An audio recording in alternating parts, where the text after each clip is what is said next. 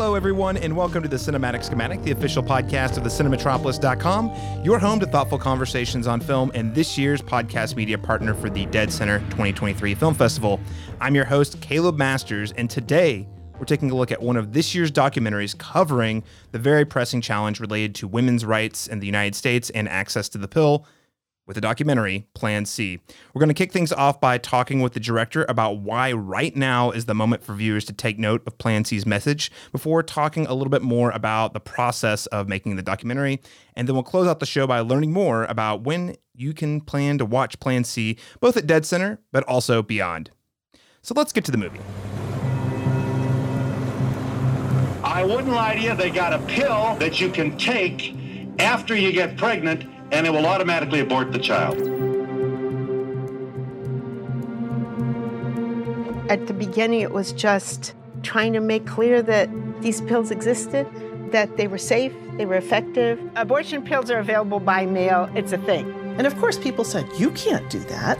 That's illegal. There is no longer a federal constitutional right to an abortion. If I can't get an abortion, I'm gonna kill myself. And then she hunks up the phone. We all went to the post office just now to drop something off. Sounds like candy and or beads. Go to this website, send money through this portal. My brain went, just go buy black market abortion pills.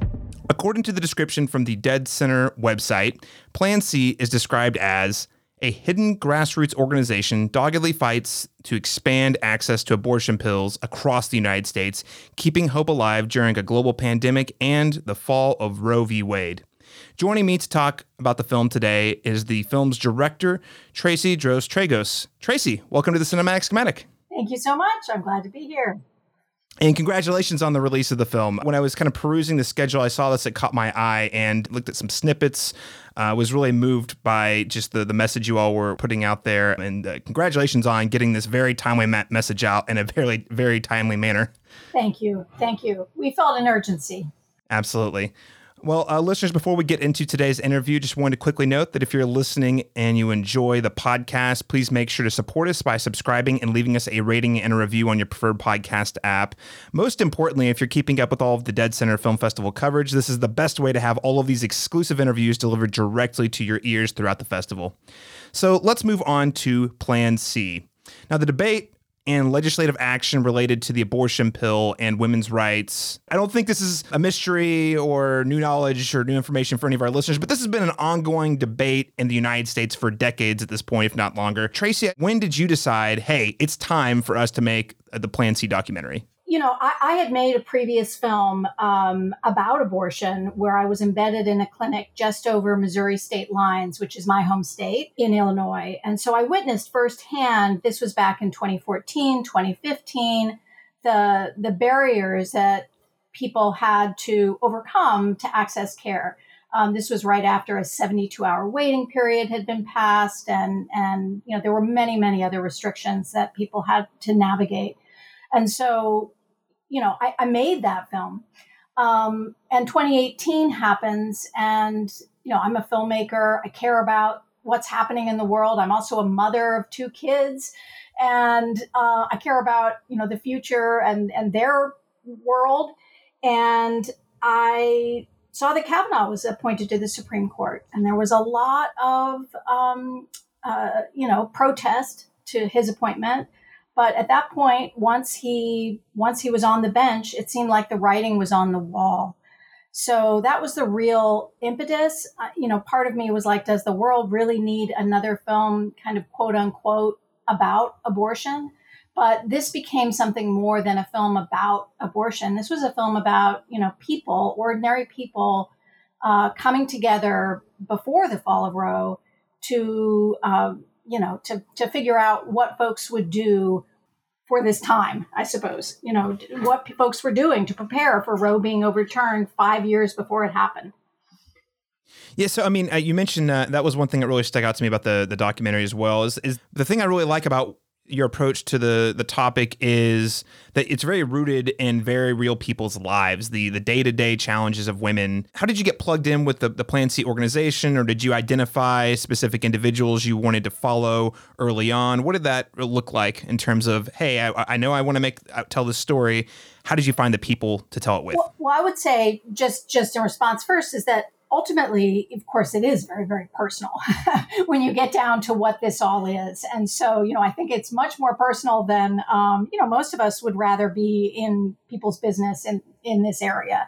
So, um, you know, I, I think it's less of a political issue as we're seeing in states like Wisconsin and Kansas. It really is more bipartisan that folks should just have some privacy in this area of their lives.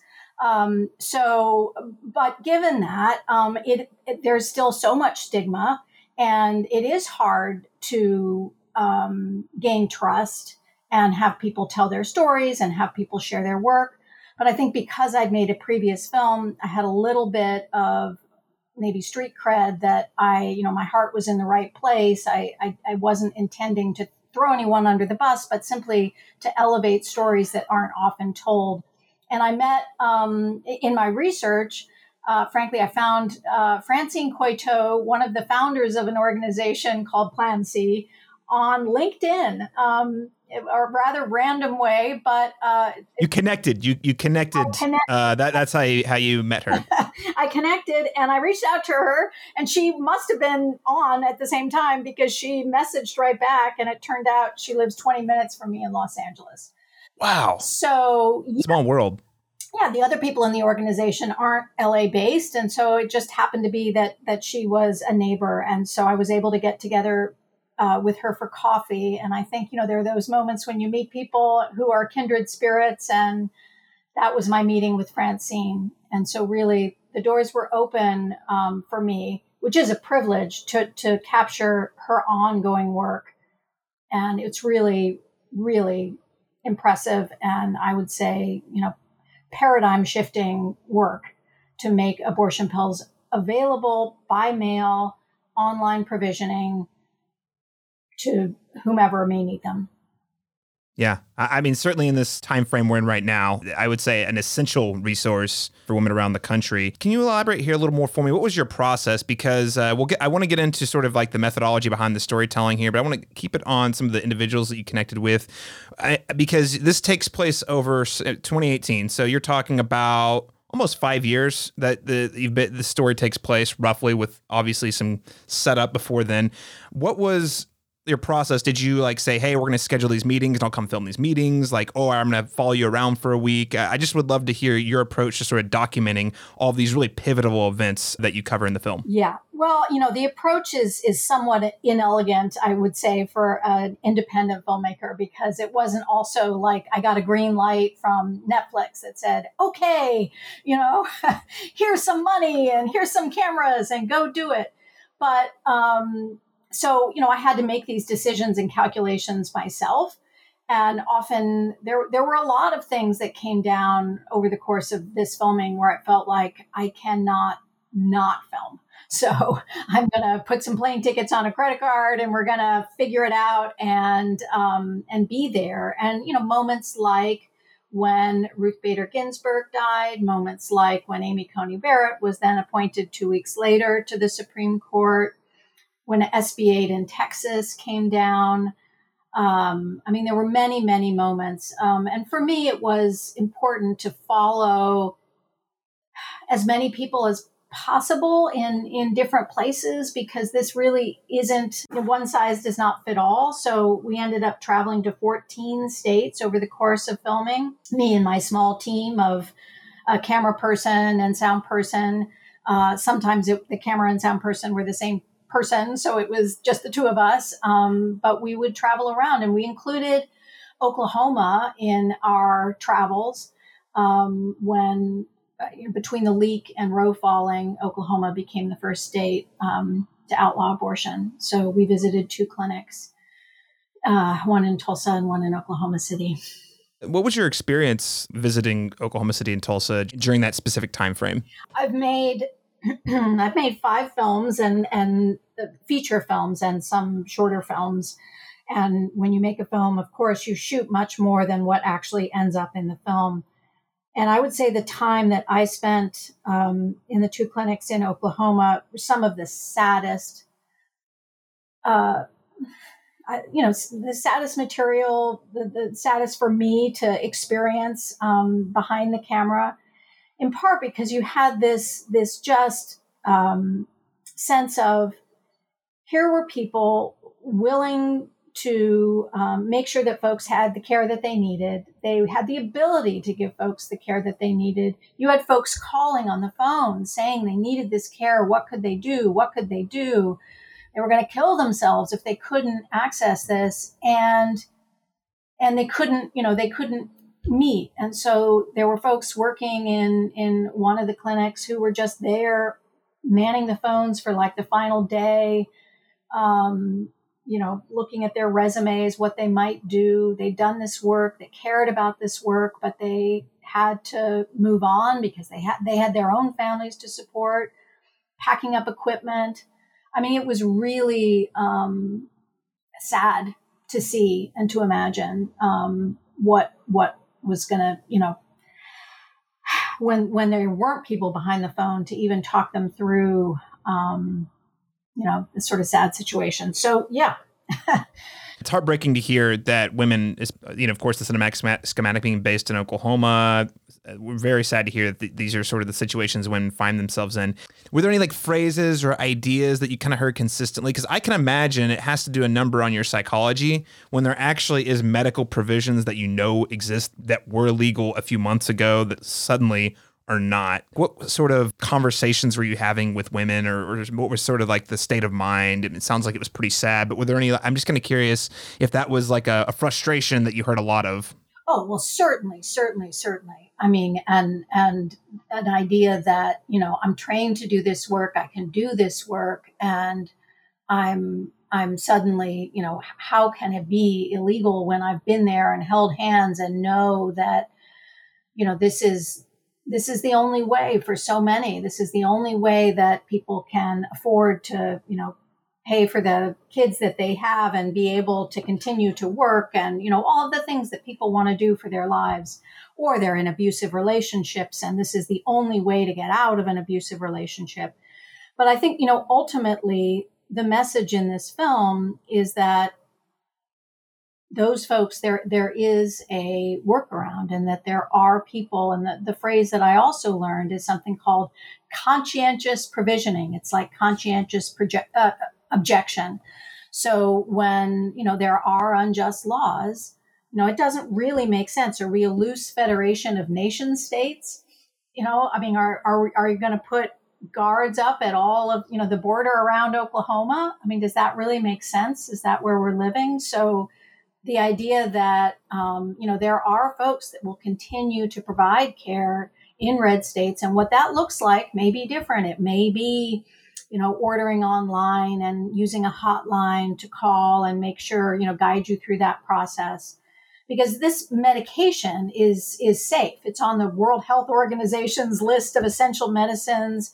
It's approved in 90 countries around the world. It's um, you know approved by our own fda uh, so you know, there was a there was a scene in the movie. One of the the news clips that you played was actually someone on a call. Uh, I think it was with CNN or one of the news networks. Actually, took the pill on camera. You know, just just to kind of prove, hey, this is safe. You know, it, it's heartbreaking to hear this is the state in a lot of red states, but on the flip side, uh, there's a lot of amazing work being done by Plan. Thanks in large part to Plan C being able to find workarounds, as you put it. One thing I, I wanted to just take a look at here. I mean, uh, this what I noticed about how you told the story is it provides a very detailed timeline surrounding women's rights, including the loss of those rights over the last three or so years. When you were planning the documentary, did you always know this was going to be a chronological approach to the, the, the story as it was unfolding, or was it one of those when you're getting to the edit, you're like, no, I think it's more powerful if we see how quickly things shift? Yeah, I think that came in the edit because there was so much along the way that we couldn't possibly anticipate. I mean, it was so hypocritical that right after Ruth Bader Ginsburg died, that Amy Coney Barrett was appointed. I mean, it was just, you know, that two week thing. I mean, that wasn't something that was afforded, you know, in the last administration. So who could have imagined? I mean, also, frankly, we started filming before COVID. So who could have imagined the impact that that would happen or that that would have on telemedicine? So, um, and just, you know, the acceptance of telemedicine. So there was so much that happened that we couldn't have anticipated. So, so no, I mean, I, I also wasn't sure at a certain point, you know, when to stop filming. Um, that was a question. So, how what would be the duration of our timeline wasn't really clear, but it it became clear once the leak happened at, that when we knew that Roe was really going to be overturned, that I decided, okay, we're going to film. Roe will be overturned. We're going to film, you know, the gathering of folks afterwards who are planning what's next. And then I'm going to hustle to get this film out the door because it's got not only sort of a historical basis of like what happened, eh, but also I hope it's got some hope in it about what we can do now. So, what would you say? I mean, this is a like we saying this is such a deeply personal subject for for women.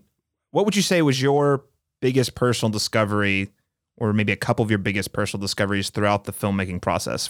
Um, I mean, I think ultimately how how groundbreaking it really is when people realize that there is a simple solution to something that they so desperately need to see the shift. You know, you talked about how it was to film in the Oklahoma clinic, but what a shift it was to meet with people who had ordered these pills online, got them within days of when they needed them, were able to sit with, you know, their partner across a table and um, and go through the process without, you know, passing a gauntlet of protesters, without having you know anybody tell them that they were going to hell um, and and just having privacy and dignity um, and so to me that really was the biggest paradigm shift after the year that i spent making my previous film and seeing how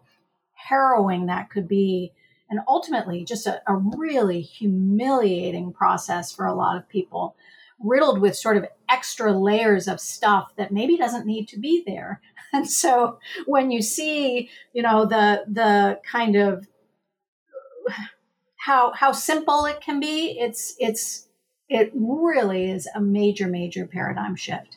And there's so many things you can get, you know, online right now delivered to your door. I mean, I would say, you know, including Viagra or whatever else. And and this is kind of, you know, just like that, something that is available and I hope, God willing, is you know continues to be available before we wrap up, I just wanted to give you an opportunity. I mean, the documentary paints a, an oftentimes dire picture of the current state of women's health with a, a beam of hope, especially the, the, towards the end.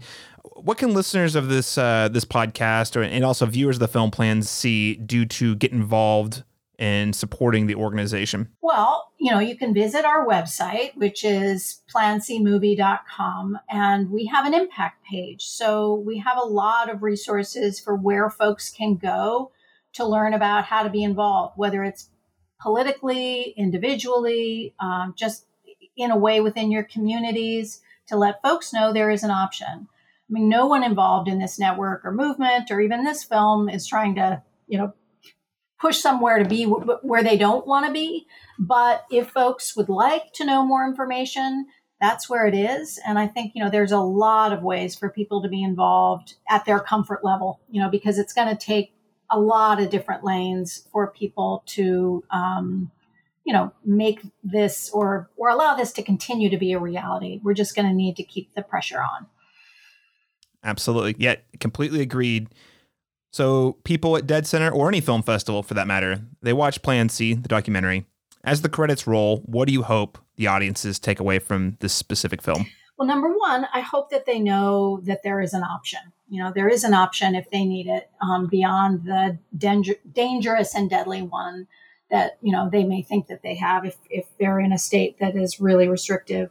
But also, I hope that people see what's possible when regular people come together. Because at the end of the day, that's what this film is about. It's about a grassroots movement. It's about people coming together who aren't politicians and aren't, you know, lawyers, but these are folks who are regular people who have seen an injustice, who have seen a need, and are working, you know, to make access possible. So I, I, hope it can be inspiring for other, you know, other movements and other peoples because there are, you know, ripple effects. Of course, it's not just about abortion. There are a lot of, um, you know, areas where we need to band arms and come together. So I hope that's the end of the day. Is the takeaway is that there will be, um, you know, people realize that that change is possible and we don't have to rely on our lawmakers for it. Right, right. You, you know, participating uh, and showing up can make a difference. Yeah. Uh, well, Tracy, it's been such a pleasure speaking with you today. Where can listeners follow your work as a filmmaker, but also you already uh, hinted at the website. Is there anywhere else our listeners can follow you and your work online? Well, I have my own website and I have social media, but I think the best place will be following this film because that's really my heart and soul and and what I'm focused on right now um, is making sure that this gets out into the world, um, especially um, next year as well in 2024. So go there. I'll be you know traveling around the world with the film and excited for more folks to see it. Awesome. Well, uh, Tracy Droz thank you so much for joining us today. Thank you. Thank you for having me. And uh, listeners, uh, again, Plan C will be playing at the Dead Center Film Festival on Friday, June 9th at 6.15 p.m. at the Harkins Bricktown Auditorium 11 with an encore screening scheduled for Saturday, June 10th at 12 p.m. For all other things Dead Center, you can head to deadcenterfilm.org and you can consider supporting the festival by purchasing a badge or individual ticket for the more than 160 films playing this year. And again, for all of your exclusive coverage at the cinematropolis.com, make sure to subscribe or find us on our website. Thanks so much for joining us, everyone. We'll catch you again next time.